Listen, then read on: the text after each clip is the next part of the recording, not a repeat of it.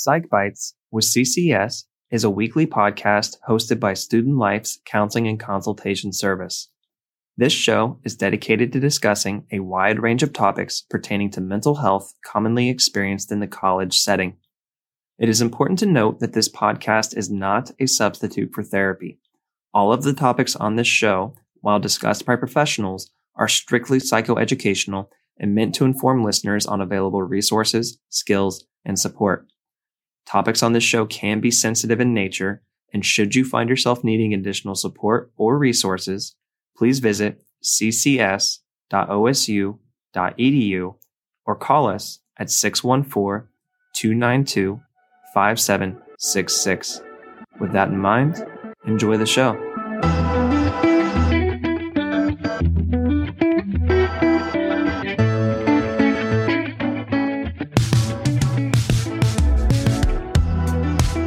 What is up, everybody, and welcome to Psych Bites with CCS. My name is Josh, and today we are once again joined by Kristen Swope, a staff psychologist here with us at Counseling and Consultation Service. Welcome, Kristen. Hi, Josh. Thanks for having me back. I'm very glad to have you back, and you are going to be joining us today to talk about body image, something that is very prevalent in today's society. We see it in media, we see it in literature, we see it all over the place. Mm-hmm.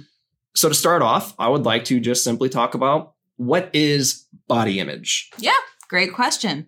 So, when we think of body image, that's really in reference to any thoughts, feelings, and perceptions we have of our body and about our body. So when we look in the mirror or when we see a reflection, what is coming up for us cognitively, emotionally? What judgments are we making about our body?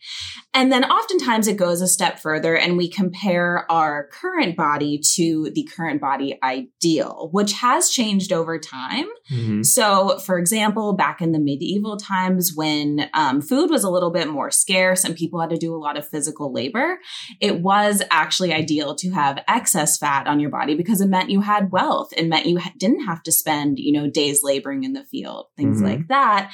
And as um, time progressed and food became more abundant and we kind of settled into more sedentary jobs, the ideal has become this really kind of thin physique in more recent times it's not only good enough to be thin it, you have to be thin and fit Hmm.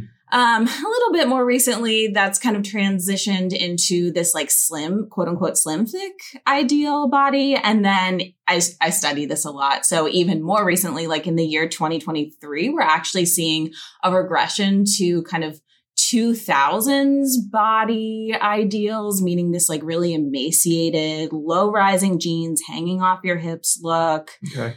Yeah. So obviously these body ideals change very much over time, but when we really think of body image, it's where do where does my mind go when I when I look at my body, what emotions are coming up for me and how does that compare to the current body ideal? Gotcha. And this is something that isn't necessarily universal globally. Like we might see differences between different cultures, correct? So this might be more of a more of a Western ideology or some other predominant cultures that we see or hear a lot about in media. Is that accurate? Yeah, you know, I think the concept of body image exists universally, but Mm. absolutely the ideal body does vary between cultures and even within a collective culture between races. So Mhm. for African American or Black folks, there tends to be um, a more diverse array of what's considered bo- body acceptable. And we actually see less body image dissatisfaction among Black students, Black people in general. So, whereas like a Eurocentric kind of ideal is very, you know, this thin, this very fit physique. I see. Something that I want to maybe clarify a little bit as we talk about the idea of body image and or poor body image, something that I talk with folks a lot about or people may ask me about and probably you as well is the concept of body dysmorphia. hmm Yes. So I have a lot of students come to me expressing concern that they might have body dysmorphia. And once I dig a little bit deeper into that, what often comes about is that they're really just struggling with poor body image. That's not to say everyone who comes to us does not have body dysmorphia, but I think I just want to like highlight some, some differences between poor body image versus body dysmorphia. So when we think about body image, it's it's not a diagnosis, it's not a clinical diagnosis in the DSM, and it's very highly prevalent. So in the most recent research, about 86% of college women and 80% of college men endorse some type of body dissatisfaction, which is a lot. Mm-hmm. There's also this general concern regarding weight and shape. And if we compare that to body dysmorphic disorder, which is a clinical diagnosis, it's in the DSM 5 TR, which is the most recent kind of therapist Bible for diagnosing. Mm-hmm. It, we're seeing it only affects actually 1 to 2% of the population. And it's affecting men and women both equally in mm-hmm. terms of prevalence rates. And it's characterized not quite by this general concern of shape or weight, but it is we are seeing some highly fixated preoccupation on a perceived flaw of specific body parts. So that might be on nose, it might be on hairline, it mm-hmm. might be on ears or on chest tissue. Um, and it is associated with repeated checking or measuring of, you know, the body, certain body parts. And we're also seeing that distress coming from that perceived flaw or fixation on that perceived flaw does impair functioning pretty drastically. So this person is spending hours in the mirror, pinching or looking at the perceived flaw. So much so that they're neglecting, you know, their academic work or it's impairing time that they really want to be spending with friends. Right, so really obsessing over it. Yes, really. Then might we then see them to like take action to maybe correct these perceived flaws? Absolutely. Yeah. So that can look as, you know, benign as exercise. It can be wearing, you know, baggy clothes or maybe a cap to like a, a hat to hide a hairline, but it can go as far as seeking plastic surgery um, repeated plastic surgery to meeting with a lot of doctors in an attempt to, you know, correct, quote unquote, or hide this perceived flaw. I see. And I think, again, that's something that we may see a lot in social media or, again, different types of literature where people might want to point out, oh, look at this person who's had 100 plus plastic surgeries and look at them before and after. I see that happen a lot, um, particularly back in the days. I kind of look back, you were referencing early 2000s mm-hmm. um, when reality TV was at its utmost peak, for better or worse. I remember there were several people who were in that form of media that went through various changes over the course of media as they started changing how they look, changed their appearance, became virtually unrecognizable from where they started to where they eventually wound up, which I think might make some good highlights or some good case conceptualizations for body dysmorphic disorder versus sure. just a general body image concern. Sure. Yeah. Yeah. And I think, you know, folks with poor body image, you might go to some lengths to, you know, improve your body image or, or, work on an area that you would like to improve. But it's the time, it's the money, it's the efforts that are being spent to correct these flaws and the distress associated with the flaws that really characterizes poor body image from body dysmorphia.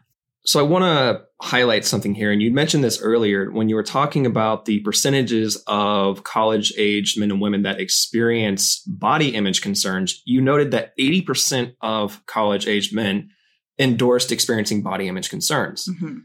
I feel this is something that isn't very often talked about, right? Oftentimes, if we think about body positivity, body acceptance, and body image, we're often using a female poster child when we talk about these things. So to hear that 80% of men are also experiencing this, in contrast to 86% of women, that's fairly close in terms of numbers. How is this impacting men? And why isn't it being talked about or brought to the limelight? Yeah. You know, and I, I look at that 80% number, and th- that's just men who are reporting it, right? And so we always like see research statistics and i think a lot of stigma associated with help seeking admitting that there's some type of dissatisfaction with a body when this is traditionally considered a quote unquote women's issue that can really prevent men from coming forth talking about it or reporting you know even if it's an anonymous survey reporting that they endorse this type of satisfaction mm-hmm. So, yeah, there's this just general misconception that men don't experience this stuff. And I actually, so I specialize in eating and body image concerns with men. Mm-hmm. And I started this specialization in when I just started my grad program and I was researching um, body dissatisfaction in women and well, body dissatisfaction overall. And I noticed in the research, there was just nothing about if men experience this. And I'm like, mm, something about this doesn't sound right. because mm-hmm. I have male friends who have talked a little bit about, you know, these areas that they want to improve. I always see them in the gym. So what's going on to motivate them to get to the gym, right? So I ended up specializing this through research. I found out that a lot of men do struggle with this. It's just not talked about. Mm-hmm. Like I said, I think there's a lot of societal stigma around um, that, you know, this is a women's issue and men aren't allowed to come forth with these um, concerns. So when we're looking at themes, of body image struggles with men, we're really seeing that there's this muscular, mesomorphic, body ideal. Think about any superhero, mm-hmm. right? That men are looking at their bodies and then comparing themselves to. And it's just this really unrealistic ideal associated with very low percentage of body fat, very high percentage of muscle tissue that requires a lot of investment in terms of time, money, sanity. Mm-hmm. And so it, you have to spend hours in the gym. Your diet has to be very high protein, very low carbohydrate. What I've noticed is men tend to, if they're going to try to pursue this ideal, it comes at a grave cost to mm-hmm. them, not just in terms of time and their money, but also this physical health where they're engaging in behaviors like misuse of supplements like creatine and fat burners steroid use, sometimes off the black market, excessive diuretic use, off prescription, just going to these really great lengths that's actually putting them in physical danger in the pursuance of physical health. I see.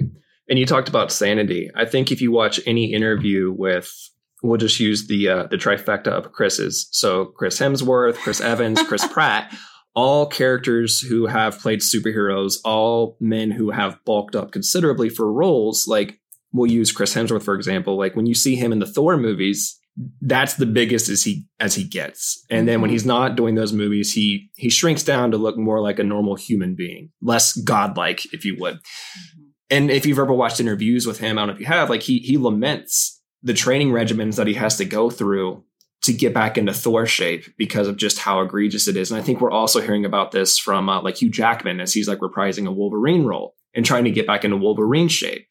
And just the again the the commitment that they have to make and the time day in and day out of sitting in the gym, exercising multiple times a day, eating a very bland diet to try to maintain or to look a certain way.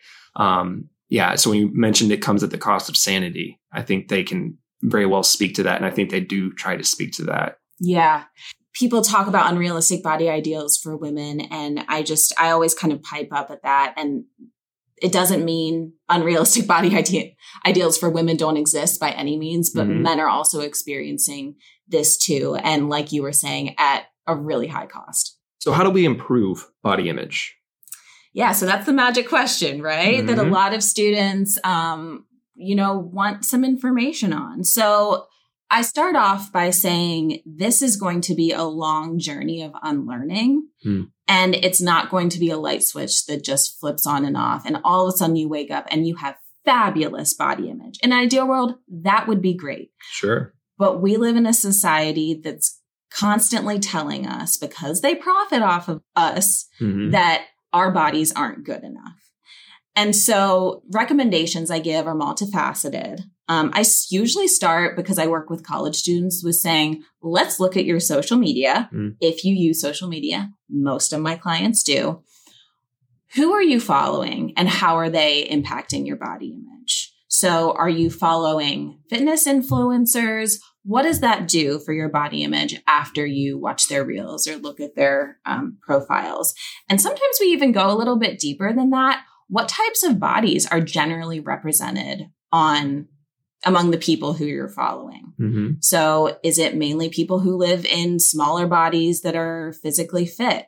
Or do we have more of a range of bodies being represented? What are we feeding our brain? Every day when we turn on our phone, when we scroll through social media, that we're then comparing our bodies to either consciously or subconsciously. So I, so I really work with my clients on, you know, what are we exposing ourselves to and how can we diversify that? You don't have to follow, unfollow everyone, but can we add to your social media where you are exposed to people in larger bodies or less fit bodies that you're then going to just naturally compare yourself to. Right. I, I, like that you point that out too, because again, you're talking about what am I feeding my brain, but also what are you feeding the algorithm that's going to suggest things to you? So if you don't have a diverse lineup of people that you're following, you're going to keep getting more and more of the same. And very quickly, your worldview will turn into, well, everybody looks like this. Everybody's doing this thing. Absolutely. Yeah. And college, the college population can even be tricky with that because you're living in a bubble where you're exposed to people who are generally pretty young, pretty relatively healthy and fit. So I also talk with them about, you know, who are you spending your time with and how is that helping or hurting your body image? So we clean up the social media. What next? Yeah. So I think there's this idea that we have to be in love with our bodies every day and we have to wake up and it'll be sunshine and rainbows when we finally have positive body image. So mm-hmm. I actually take a step away from that. I'm actually not a huge fan of the term body positivity. I like to focus on body neutrality. Mm. And it's this idea that our body is a vessel for us to get through the world. And our body is an instrument to help us uh, live a fulfilling life. It's not an ornament. It's not here for you to dress up or dress down, you know, in a certain way. And there absolutely can be some form of that.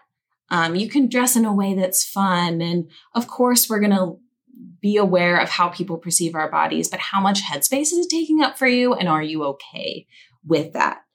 And so when we think of body neutrality, it's just this idea of what does my body do for me? How does it help me move through the world rather than what does it look like? Maybe we could talk about self talk a little bit. Yeah, yeah. So I think it's important for us to just become aware of the power of negative self talk. Even if it's just those little things like, oh, I don't really like how these jeans look on me. Oh, I wish I looked like her. I wish I had his biceps, things like that. These comments that we make to ourselves often happen subconsciously and we don't even realize that we're doing it. And yet it goes back to what are we feeding our brain and how is that impacting how we view ourselves? I do a lot of talk about self compassion with my clients and what does that mean to them? How can they foster it? And I think a lot of people are concerned that if I employ self compassion, then my body's going to change drastically or i'm not going to become productive a productive member of society mm. anymore we just have these really catastrophizing thoughts about self-compassion so it's kind of like a psychoeducational i like to talk it's not a scary thing it's a thing that actually can lead you to live a more fulfilling and rich life yeah i like that and pointing out the fact that we can fall into these thought spirals that just all of a mm-hmm. sudden completely derail from where we started. And now we're like, I'm not going to be employable. I'm not going to be a good productive member of whatever. Yeah. Thanks for pointing that out. Yeah. We, you know, we're social creatures and we have interactions daily with friends, peers, family. And so I think it's important if you're feeling brave enough to set boundaries with friends or family when they talk, when they engage in body talk. Um, so I, for one, I make it a practice to never make comments about people's bodies because it reinforces attention to physique, right? So even if I say, Hey, Josh, I like your shirt, mm-hmm. what happens for you is, okay, she's noticing my shirt. She is aware that I am a physical stimulus, mm-hmm. right? So try not to do that. Um, another thing that I've been aware of is refraining from making comment on any body or weight changes that people experience um, living in a larger body, living in a smaller body. Because when I do that, and I think when people, what I hear a lot is people complimenting weight loss, like, mm-hmm. oh, you lost some weight, like, good for you.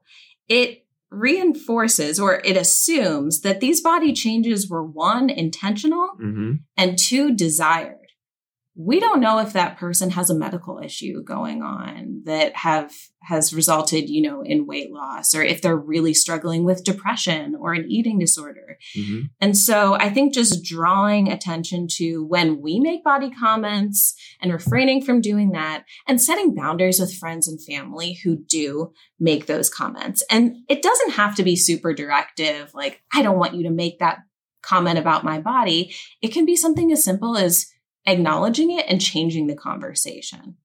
Oh, you know, I noticed that I'm just really tired after school. And, you know, that's maybe why I look a little bit more tired. And let's go do something that it's going to energize me. Mm-hmm.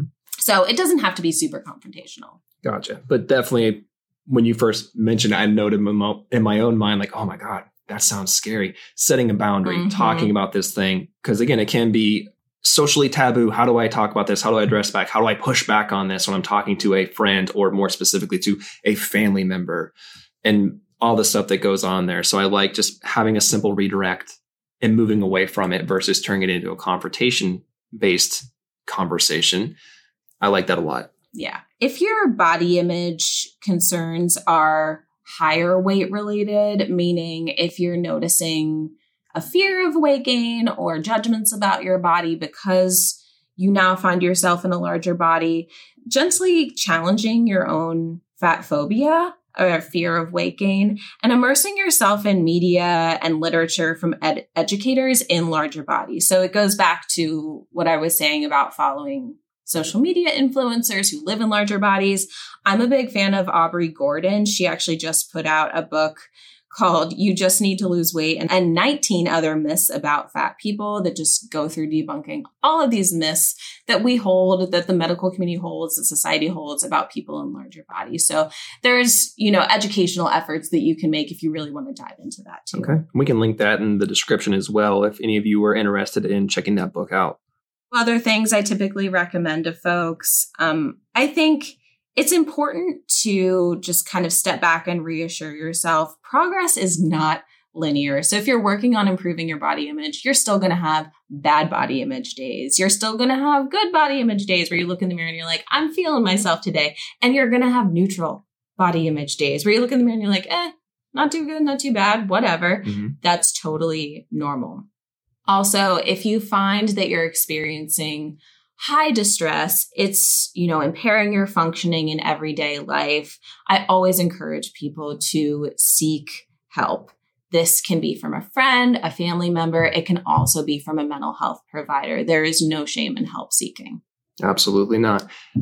Kristen, thank you so much for joining us again today. Uh, I really found this to be an entertaining and really, really educational thing for us to kind of get into and dive into. And hopefully, you, our listeners, found this enjoyable as well. And hopefully, you got something out of it. So, to our listeners, thank you very much for joining us as always. Keep your eyes peeled for our next episode. Take care of yourselves. And until next time, my name is Josh, and this has been Psych Bites with CCS.